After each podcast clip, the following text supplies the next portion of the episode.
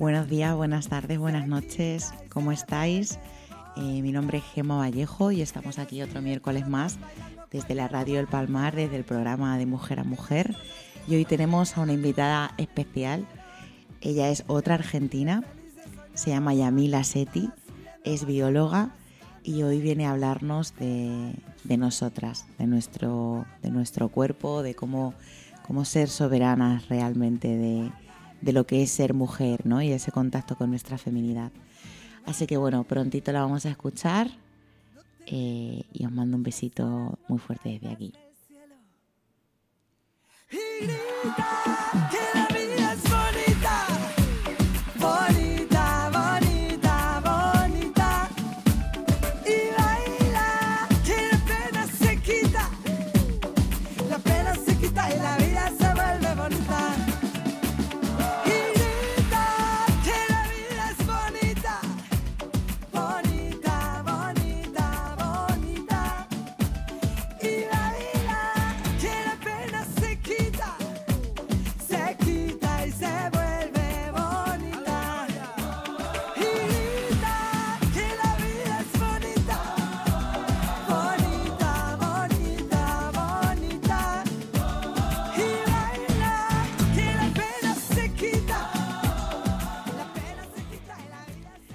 Buenos días, Yamila. ¿Cómo estás? Buenas tardes, buenas noches. ¿Cómo están? ¿Bien? Muy bien, deseando escucharte. Bueno, muchas gracias por la invitación. Muchas gracias a ti por venir, Yamila. Gracias. Bueno, Yami, mm, ¿cuánto tiempo llevas aquí en España? Aquí en España llevamos em, casi dos años. Poquito tiempo, ¿no? Poquito. Y con el COVID menos, todo se acortó todo, mucho más, porque se eh, puso en pausa el tiempo. Sí, yo creo que para todos fue un poco eso, ¿no? Sí. ¿De dónde eres de Argentina? Eh, yo nací en el oeste de Buenos Aires, que sería Gran Buenos Aires. Soy casi porteña, pero no soy porteña. y, pero viví toda mi vida en Mar del Plata. Eh, y después estuve viajando bastante y me mudé al sur, a la Patagonia, y mm, mm, después volví a Mar del Plata, entonces soy de muchos lugares. Eres un, alma de muchos lugares, ¿no? Ni de ninguno en concreto. ¿Qué te hizo venir? Bueno, primero que es eh, muy bonito. Eh, Cádiz en general, la cultura es, mm, nos llama mucho la atención nos parece una cultura muy rica, muy eh, asombrosa en, muchos sentidos, además es precioso. Eh, y bueno, vivir en España tiene sus, sus beneficios este, en cuanto a la estabilidad económica, más allá de que eso es bastante relativo siempre. Pero mm, también otra cosa es que la gente es bastante respetuosa, Em, bueno, nos sentimos más seguros acá. Yo tengo una hija pequeñita y ella va a la escuela caminando y vuelve caminando con, nosotros y eh, es muy agradable el día a día. Entonces, bueno, como que elegimos eso también. Bueno, veo que hablas todo el rato en plural, ¿no? Aquí viniste con, con un amor. Sí, vine con mi compañero de hace siete años casi. Eh, mi alma gemela, por decirlo de alguna manera, y con mi hija pequeñita, con nuestra hija. ¿Qué edad tiene? Chanten tiene eh, casi cuatro años, pero ella se vino un poquito antes de los dos años, con lo cual eh, ya es casi andaluza. Sí. Además, a mí me encanta ese tipo de mix cuando van creciendo las nenas y en su casa escuchan argentino, pero en el cole escuchan barbateño. Salen unos, unos mix muy guays. Muy buenos, sí. Bueno, Yamila, a mí me apetece preguntarte mucho por tu vida personal, la verdad. Pero bueno, también voy a preguntarte un poquito por la profesional porque creo que también nos puede aportar mucho en este, en este programa y me gustaría preguntarte a qué te dedicas. Bueno, yo en principio soy bióloga y me dedico a trabajar con mujeres. me dedico a trabajar la naturaleza femenina, ¿sí? por decirlo de alguna manera, en términos generales. Específicamente, ahora estoy trabajando en la salud hormonal autogestiva. Eso quiere decir todo lo que podemos hacer, que nunca nadie nos cuenta, para recuperar eh, nuestra salud hormonal, nuestro equilibrio hormonal, nuestro balance hormonal. Que en general, cuando hay un desbalance hormonal, lo que hace la medicina convencional es, bueno, falta, mm, faltan estrógenos, te damos estrógenos. No buscan las razones por las cuales faltan, o lo mismo con la progesterona, con otras hormonas que implican el ciclo no solamente las hormonas propias del ciclo menstrual, sino aquellas que lo rodean, como por ejemplo las hormonas de la glándula tiroides. Em, yo empecé con esto porque en realidad necesitaba recuperar mi salud hormonal eh, y fui haciendo el trabajo, pude hacerlo, ahora estoy bastante este, equilibrada, ¿sí? Siempre es un equilibrio dinámico, eso hay que saberlo también podemos hacer muchísimas cosas para que ese equilibrio se recupere. Hay mujeres que han pasado de tomar hormonas a poder dejarlas, hay mujeres que han pasado de tomar, eh, de, tener hipotiroidismo a suplementándose y además haciendo cambios eh, significativos en su vida, simplemente dejar de tener este, señales de que la tiroides funcionaba mal. Eh, y siendo que además, en general, como las hormonas influyen en nuestro comportamiento, también esta mujer se encuentra con, con una versión de sí misma mucho más en eje con lo que realmente es. También, por supuesto, hay una una razón, eh, digamos, subyacente a mi trabajo que tiene que ver con una cuestión activista contra la contaminación ambiental, contra todo aquello que no nos deja ser lo que realmente somos. Porque muchas veces simplemente lo que te está pasando es que en tu barrio el agua está contaminada, entonces eh, eso es lo que está produciendo tu desbalance. Y ahí hay cuestiones que son sociales, que son políticas, que son que te exceden como individuo o como individua, como persona, como sujeta. Em, entonces, bueno, un poco lo que trabajo es eso, lo trabajo a nivel individual, pero sobre todo a mí lo que más me interesa es trabajarlo a nivel colectivo. Ahora lo hago de manera online porque es básicamente lo que se puede, abordamos diferentes aspectos, muchas veces lo hacemos con acompañamiento de otros profesionales, sobre todo nutricionistas, em, cuestiones que tienen que ver con, con, diferentes tipos de hábitos y cómo ir profundizando el cambio. Eh, la verdad es que a mí me encanta lo que hago, lo elegí, lo trabajé, es muy difícil porque muchas veces desde la biología eh, no se aborda, pero yo siento que las biólogas y los biólogos tenemos que empezar a eh, integrarnos a una mirada de lo que es la salud que tal vez es distinta a la de la medicina. Eh, nosotras tal vez somos de ver más el ecosistema donde somos parte y no solamente la persona individual y qué patología tiene y cómo este, eh, evitar o eliminar esa patología o sus síntomas, ¿sí? que a veces se aborda solo eso. Y obviamente también eh, trabajo con personas que se han hormonado toda su vida, por ejemplo, mujeres que toman pastillas anticonceptivas eh, o píldora anticonceptiva hace años y quieren dejar de hacerlo, porque algunas se sienten que no son ellas mismas. Y por un montón de otros efectos secundarios que son mucho peores.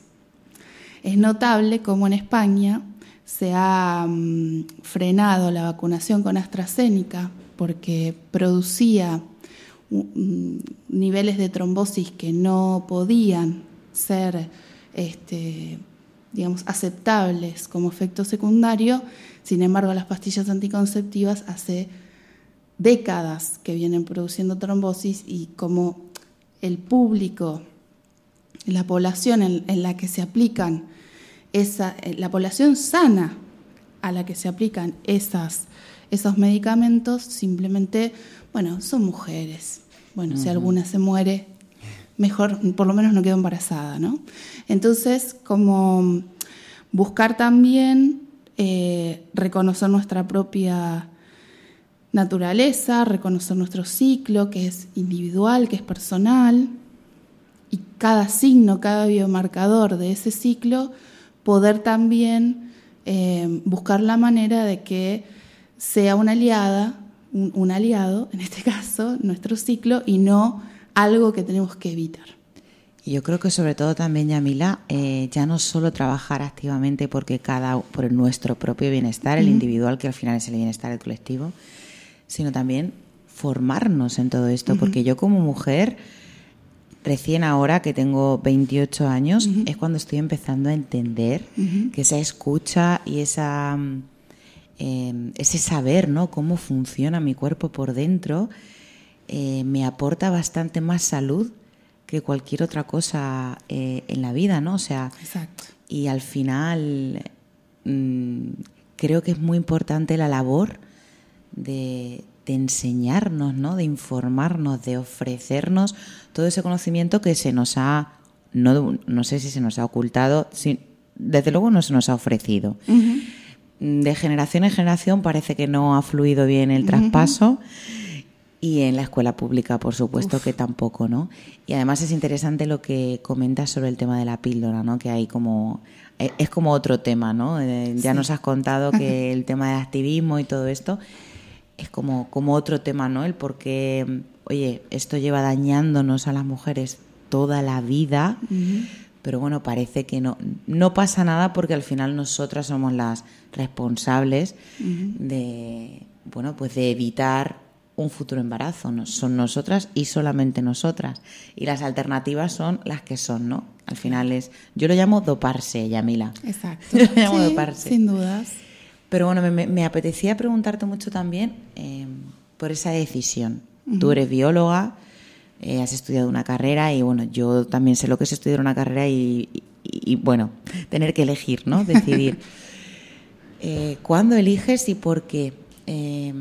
Que todo tu conocimiento lo ibas a volcar para ayudar a las mujeres?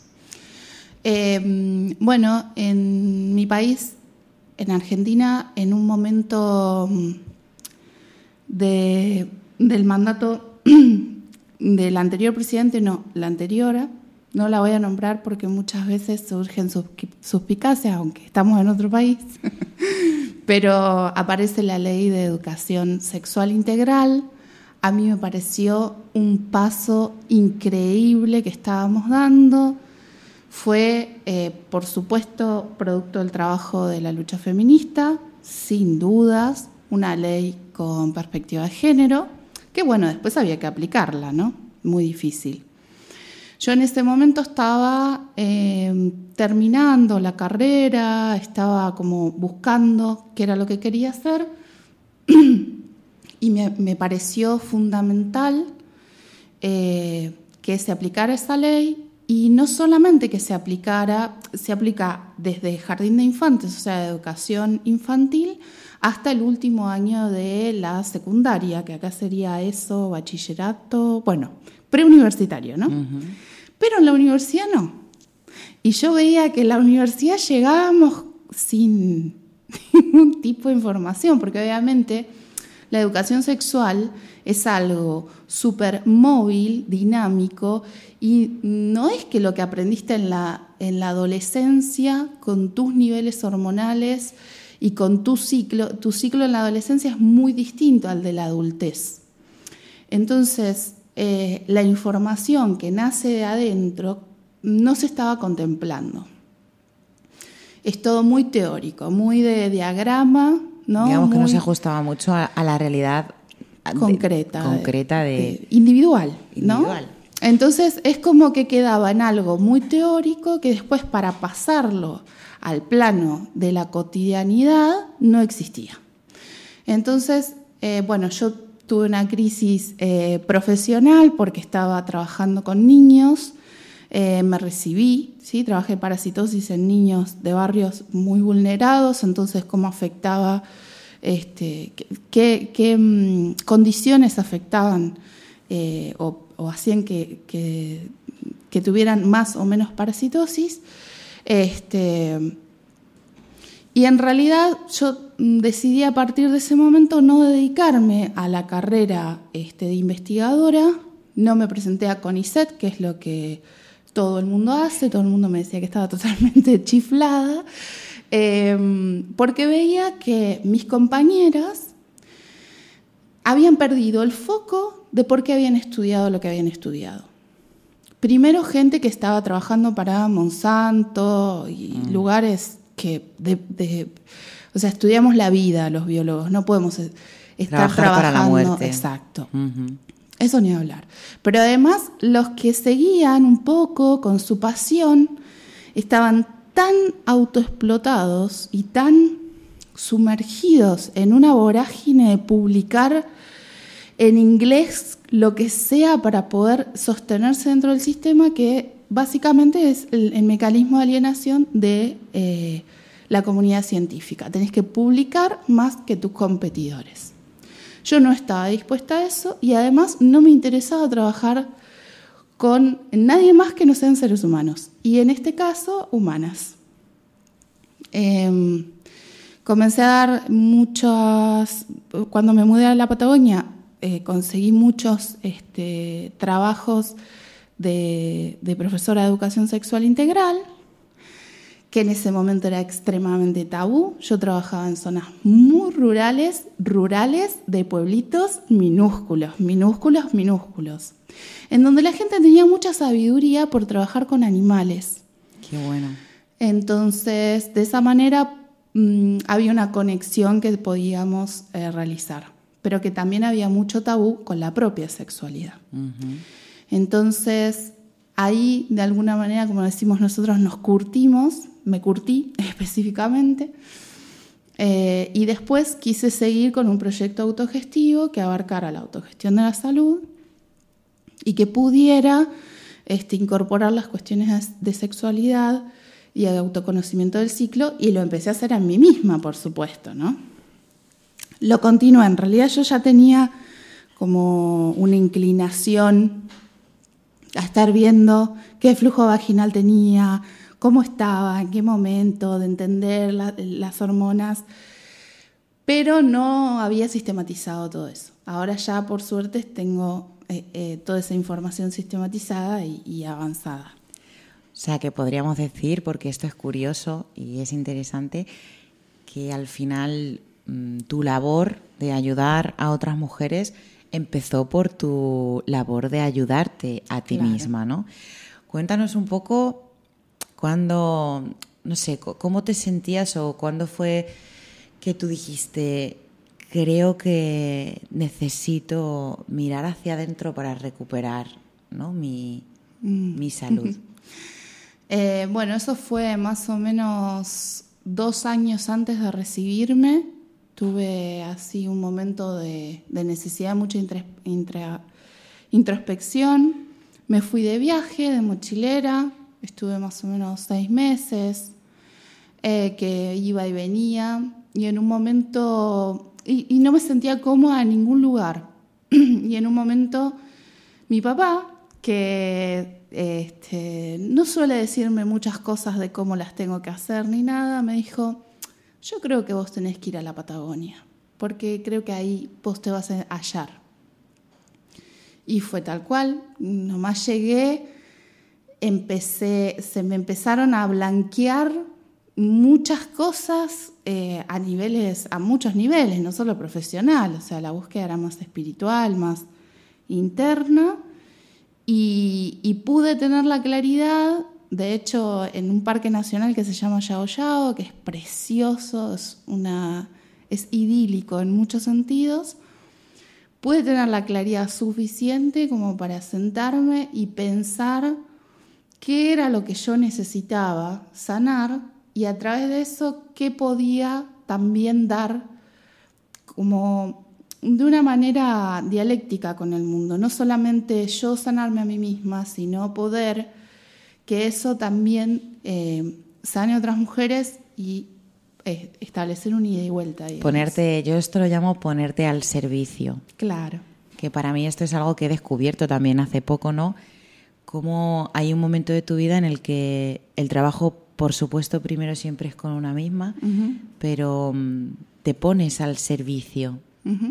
Y tú te pusiste al servicio tanto de ti misma como podríamos llamar como en el trabajo de, yo lo llamo el trabajo del femenino, ¿no? Al fin y al cabo creo que es algo que ahora mismo está recobrando muchísima fuerza, que era necesario también y que nos está llevando precisamente a un punto, como yo comentaba antes, ¿no? De soberanía interna, que esto me, apetece que, que profundicemos un poco en este concepto porque a mí me gusta, o sea, yo siento que, que, sé, que lograr esa capacidad de escucha, como tú nos hablabas, y poder recuperar tu salud a través de, del pleno entendimiento y supongo también que la, de la decisión ¿no? y de la elección de lo que es bueno para mí, de lo que no es bueno para mí, de lo que me hace sentir bien, de lo que no me hace sentir bien, que también elegir, oye, es algo que nos ha costado muchas batallas internas y externas. Entonces, eh, me gustaría eso, ¿no? Cuéntanos un poquito que, claro, el cambio se produjo en ti ¿Y qué, ganaste? ¿Qué conseguiste? ¿Cómo cambió tu vida? Muchísimo. 180 eh, grados. Eh, lo que empecé a hacer es a calibrar los satélites internos. Eso fue lo que empecé a hacer.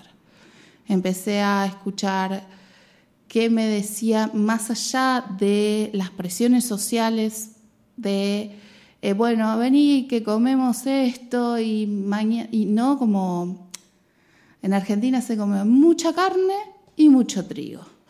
Es como un domingo es carnívoro y con gluten a tope y azúcar.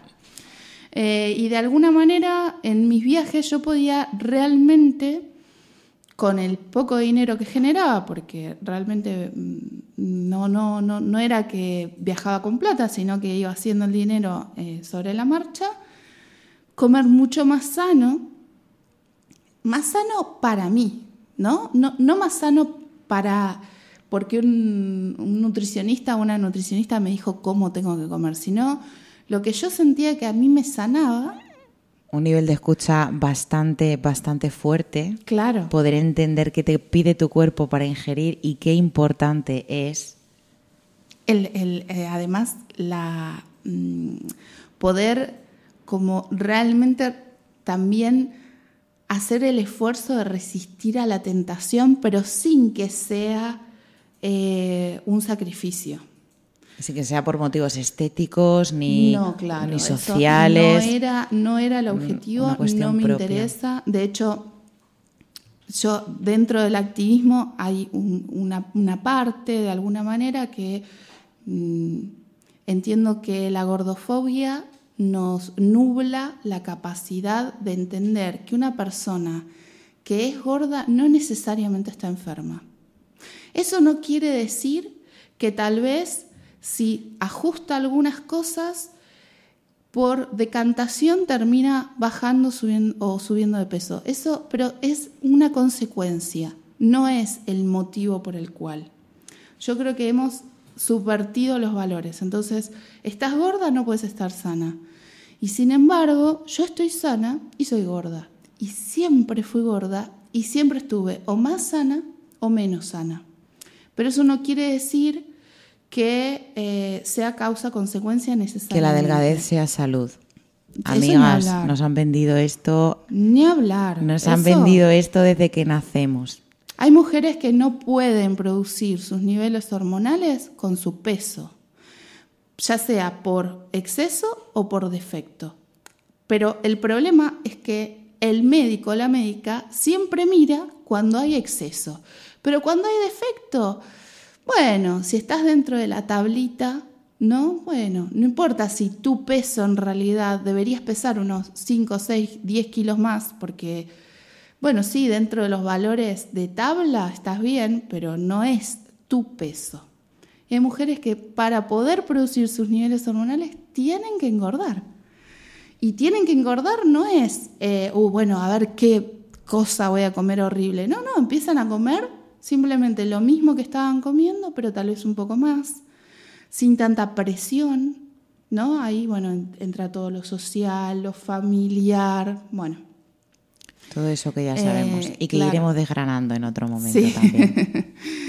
Em, entonces, un poco mm, la idea o lo que a mí me produjo poder eh, sintonizar mejor con lo que yo sentía fue que pude empezar a, entender, no solamente con la alimentación, sino con las relaciones, con el tipo de eh, hábitat en, el que yo quería estar, eh, lo que ya elegía o lo que no elegía, lo que sentía que tenía que hacer con mi vida también. O sea, fue un cambio súper integral, que fue de a poco.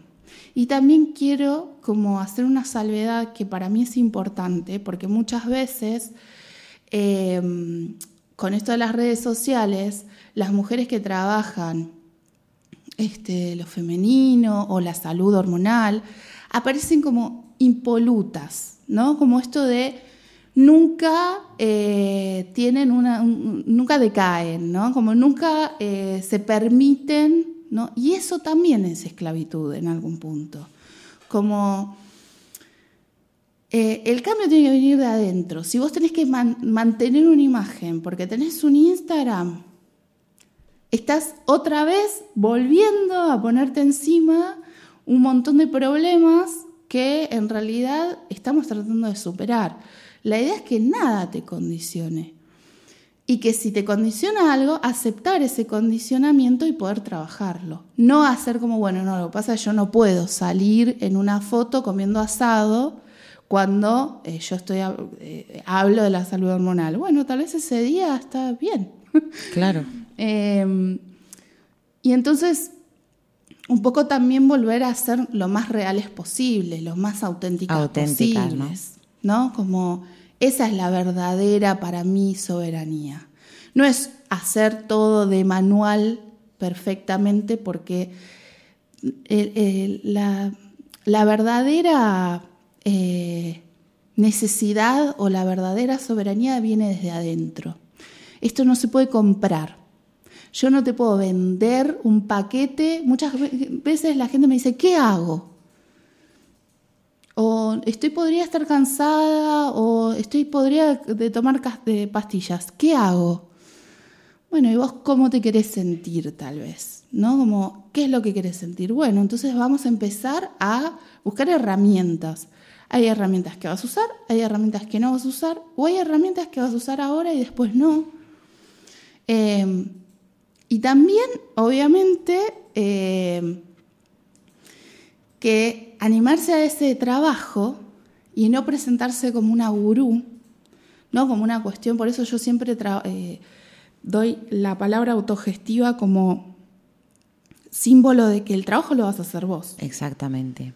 Yo te digo, eh, te cuento cuáles son todas las herramientas que existen en el mundo. Pero el trabajo. Y te acerco y te doy la información, pero al final el trabajo, el transitar, es tuyo. Es tuyo. Pero me ha gustado mucho lo que has dicho, Yamila, eh, porque al final, ya, yo llevo unos días que siento que es eso y lo hablo con las chicas también, que mm, eh, poder entender tu cuerpo, escucharlo, porque al final a nivel hormonal podríamos decir que también es el reencuentro con tus emociones, ¿no? También. Tal cual. Y eso creo que se nos ha negado mucho también, es muy importante. Y cuando transitas y este, ese camino, ¿no? Cuando lo, empiezas a transitar, te vas dando cuenta que vas quitando capas y que te vas encontrando con realmente con, la, con la versión de ti, ¿no? Con esa mujer auténtica que en algún momento pues este sistema y desde que el mundo es mundo, ¿no? Nos intentó adoctrinar, que fuésemos todas iguales, que todas diésemos, hiciésemos lo mismo. y lo bonito es volver a ti realmente, ¿no? Y descubrir qué mujer eres tú, ¿no?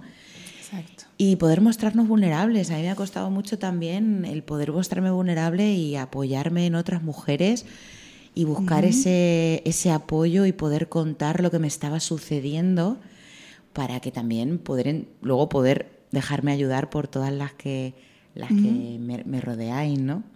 Pero me ha, me, ha, me ha gustado mucho una cosa que has dicho, Yamila, porque yo creo que eso también es interesante sacarle un poco de chicha. Hablas mucho del entorno como bióloga. Em, y del ecosistema, ¿no? Al fin y al cabo creo que tenemos un ecosistema interno y un ecosistema que nos envuelve o que nos rodea, ¿no? Y esa importancia de encontrar también esa salud o esos factores que nos ayudan a sentirnos mejor o a mantener en mejores niveles ¿no? de, energía y de a través del entorno. Por ejemplo, mm, cosas que suceden cuando cambiamos de entorno. La primera de las, de las fuentes de conflicto con una misma, en general suele ser la familia.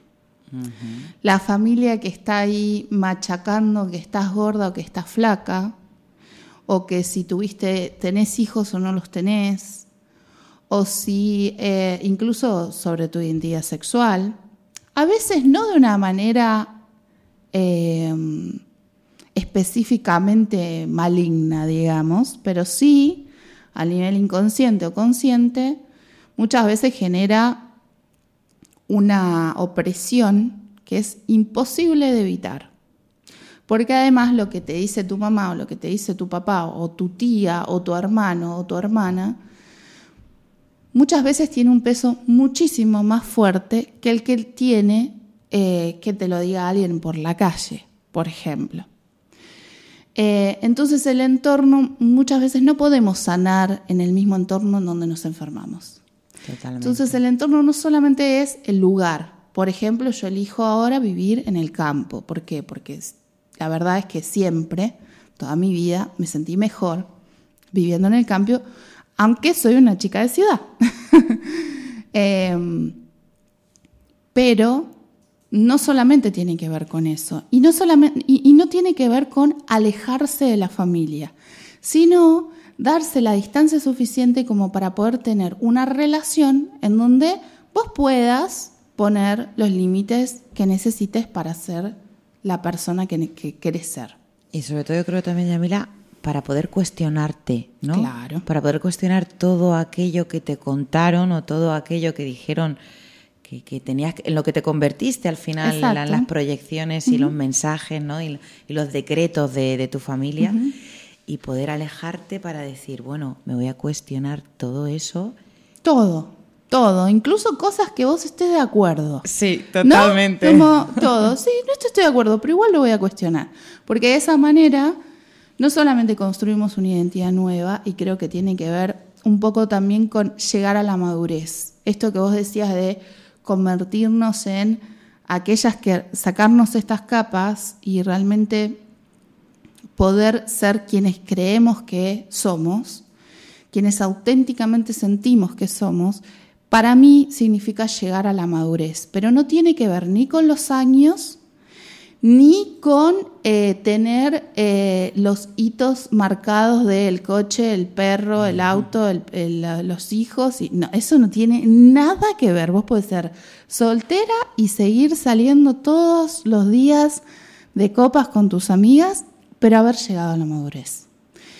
Em, lo que yo siento es que muchas veces, esto que vos decías también, de, yo recién ahora con 28 años puedo, bueno, hay mujeres que me contactan con casi 70 y están tratando de entender. De entenderse. De entenderse porque se separaron del marido y ahora están con un hombre nuevo y están empezando a tener una sexualidad totalmente distinta y no pueden creer que el sexo era tan bueno, por ejemplo.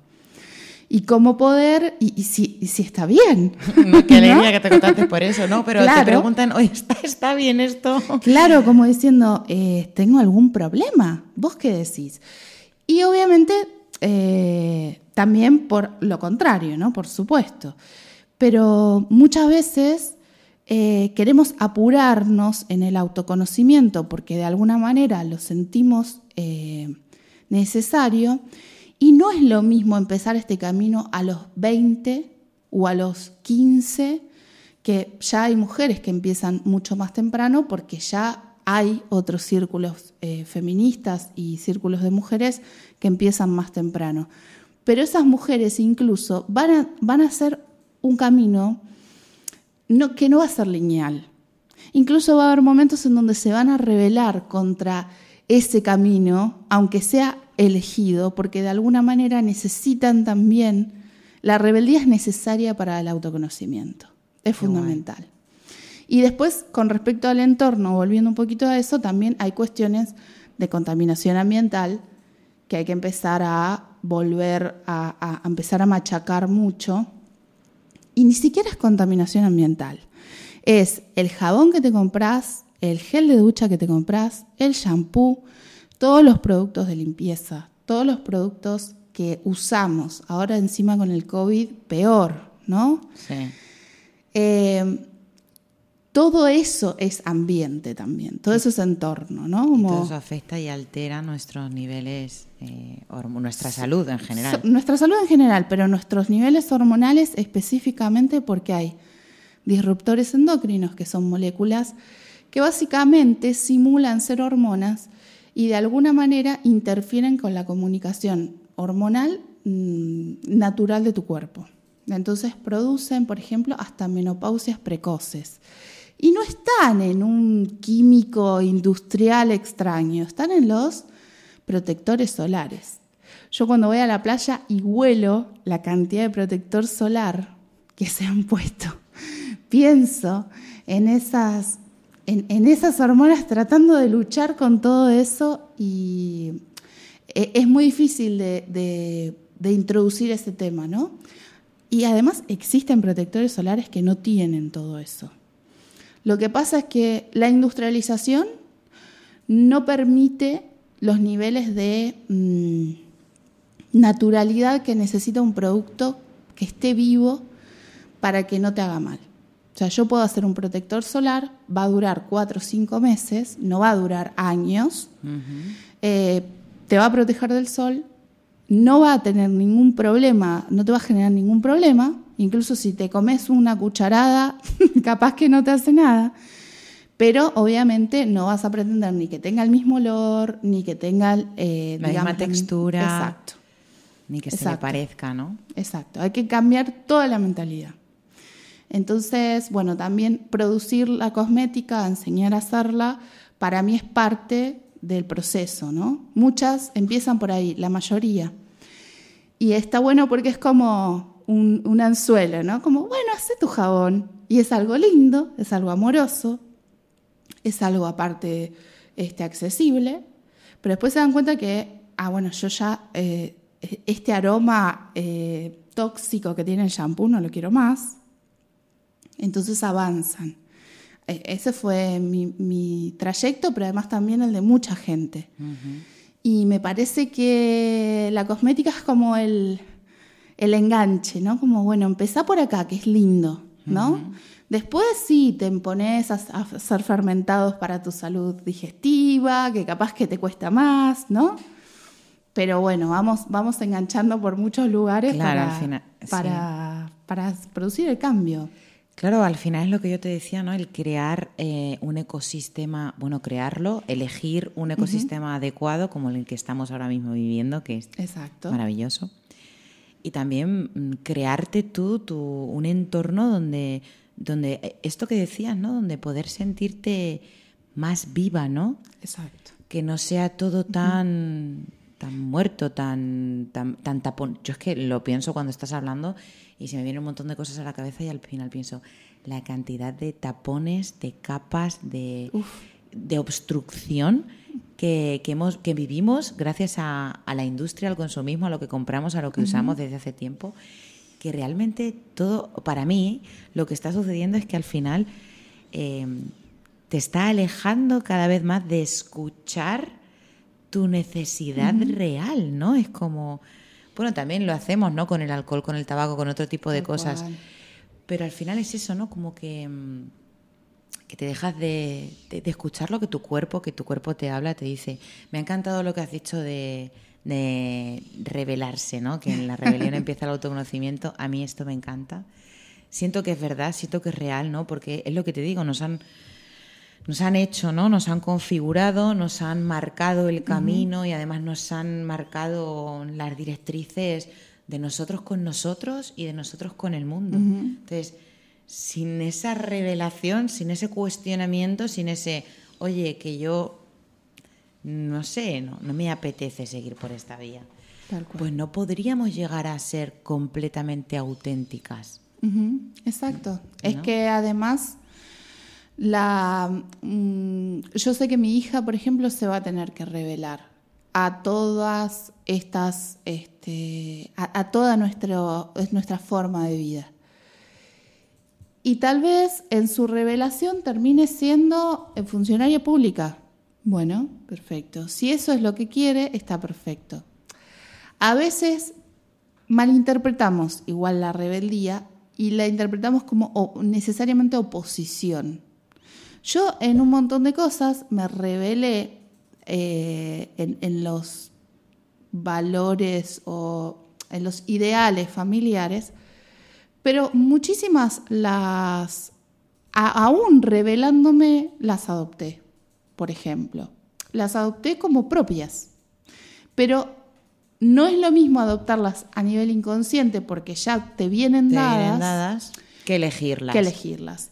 Entonces, no siempre es por oposición. A veces sí, pero a veces en realidad deberíamos como mm, comprender que si algo desde adentro nos, llama a que, bueno, es auténtico tuyo por más que lo haga tu familia, bueno, es propio, ¿no? Como no siempre que sea totalmente opuesto.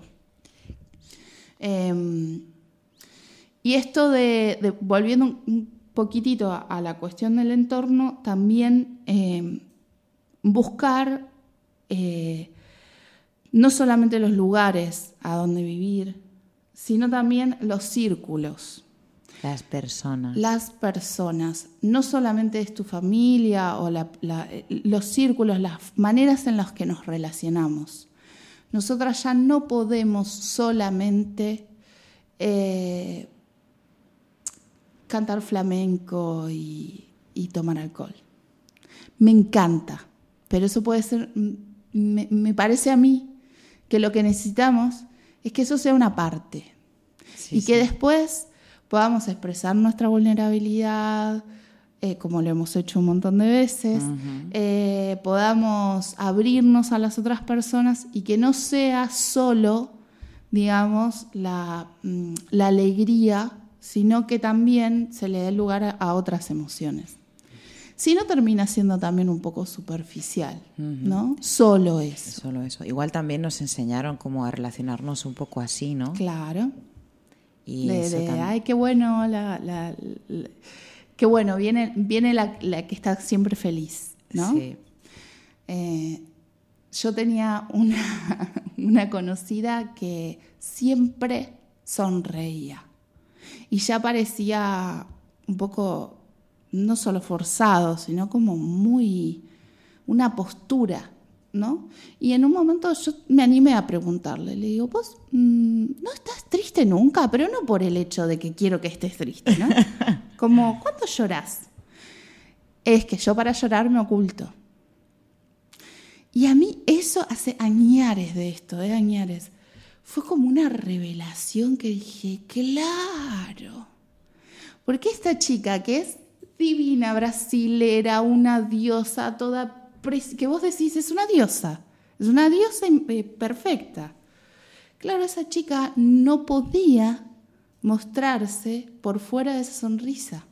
Necesitaba seguir siendo esa diosa perfecta. Ay, Dios mío, qué opresión. La verdad es que ya a mí le están saliendo cosas muy bonitas porque eh, han sido unas semanas muy intensas.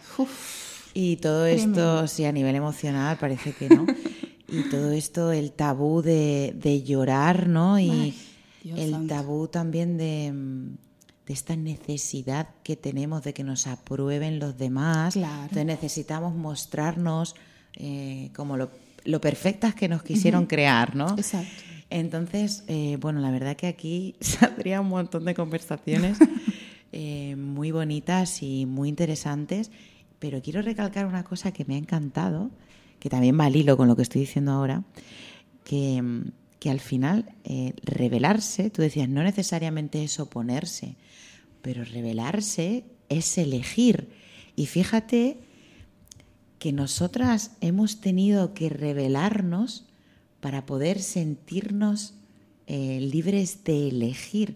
O sea, el proceso, el proceso para que la mujer eligiese ha tenido necesariamente que tener una revelación previa, ¿no? Yo creo que esto nos debe hacer reflexionar, ¿no? Es decir, nos hemos tenido que revelar para elegir Exacto. de dónde venimos, ¿no?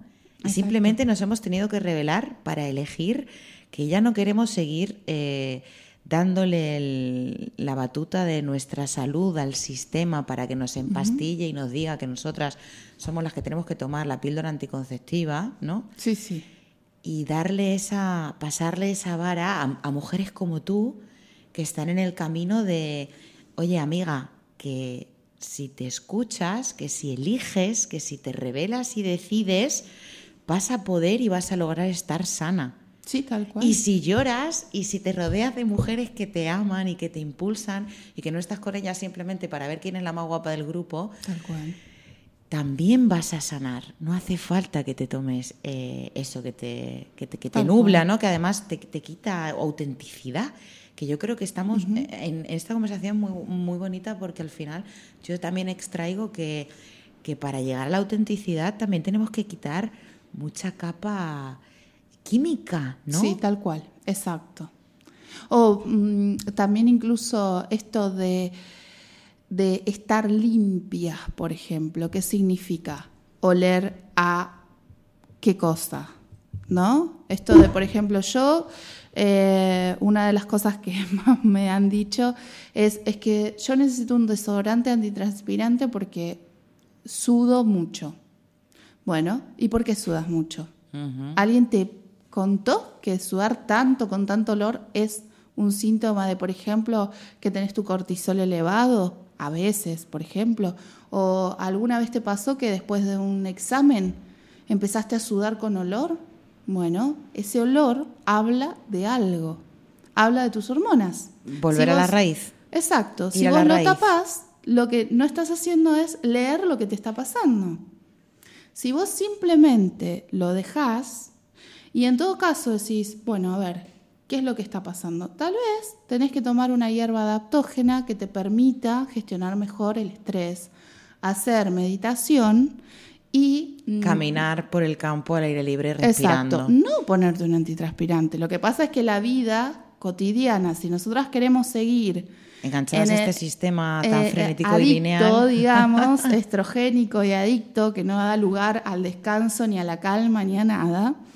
Por supuesto que vamos a oler mal, vamos a tener síndrome premenstrual, porque claro, eh, nosotras después de la ovulación, que es fundamental para nuestra salud, es fundamental para nuestra salud, para nuestra tiroides, por ejemplo.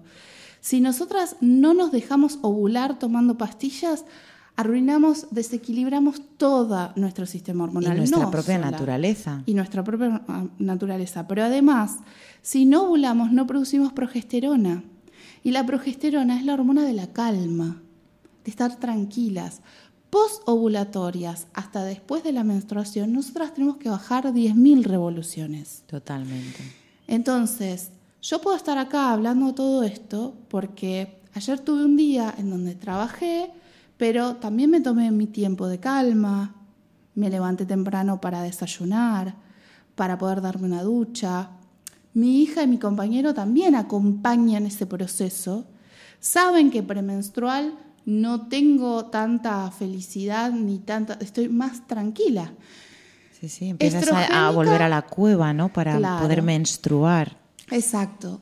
Estoy en eso, estoy en, a días, perfecto. Entonces, una vez que menstruo, ahí sí salgo al mundo y bailo flamenco.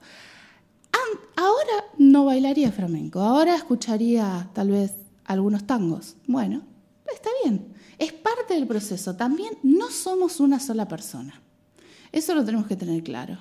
Los hombres tampoco son una sola persona, pero bueno, allá ellos, que, que se busquen, que se busquen la vida, digamos. nosotras, Nosotras estamos para nosotras, pero no somos una sola persona. Entonces, algo que nos parece terrible eh, durante la menstruación, a los días no nos va a parecer no solo no tan grave, sino que también le vamos a dar otra mirada. Entonces, para las decisiones vitales, le tenemos que preguntar a las cuatro mujeres que somos, a las menstruantes, a las preovulatorias, a la ovulatoria y a la premenstrual, sobre todo a la premenstrual. Sobre todo a Porque es la más sincera. La mujer premenstrual es la más sincera.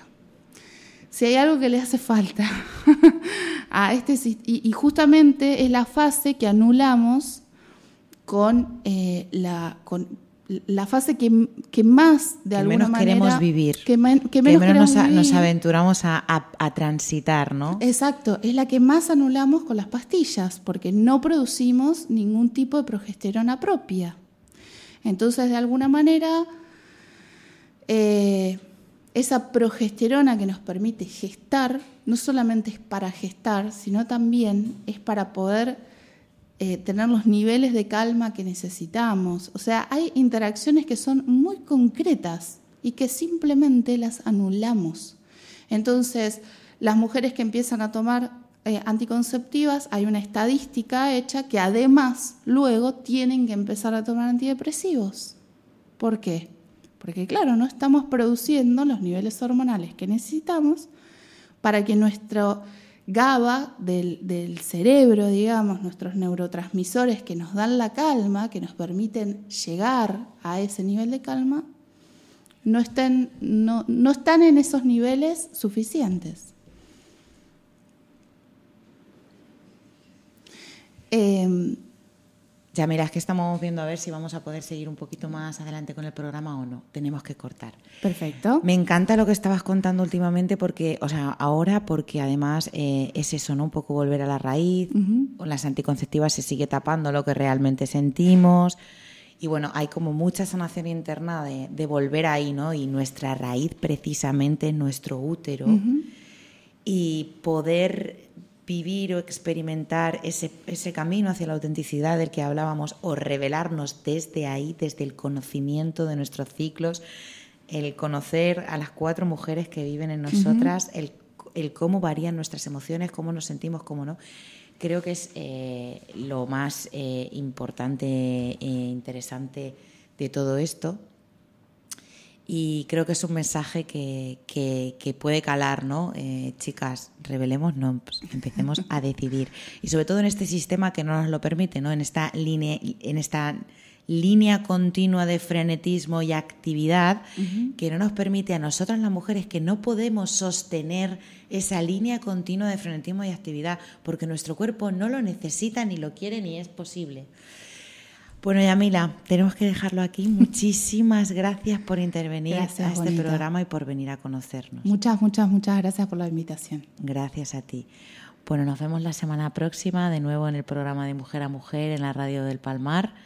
Eh, hoy lo dejamos aquí y, y nos vemos la semana que viene.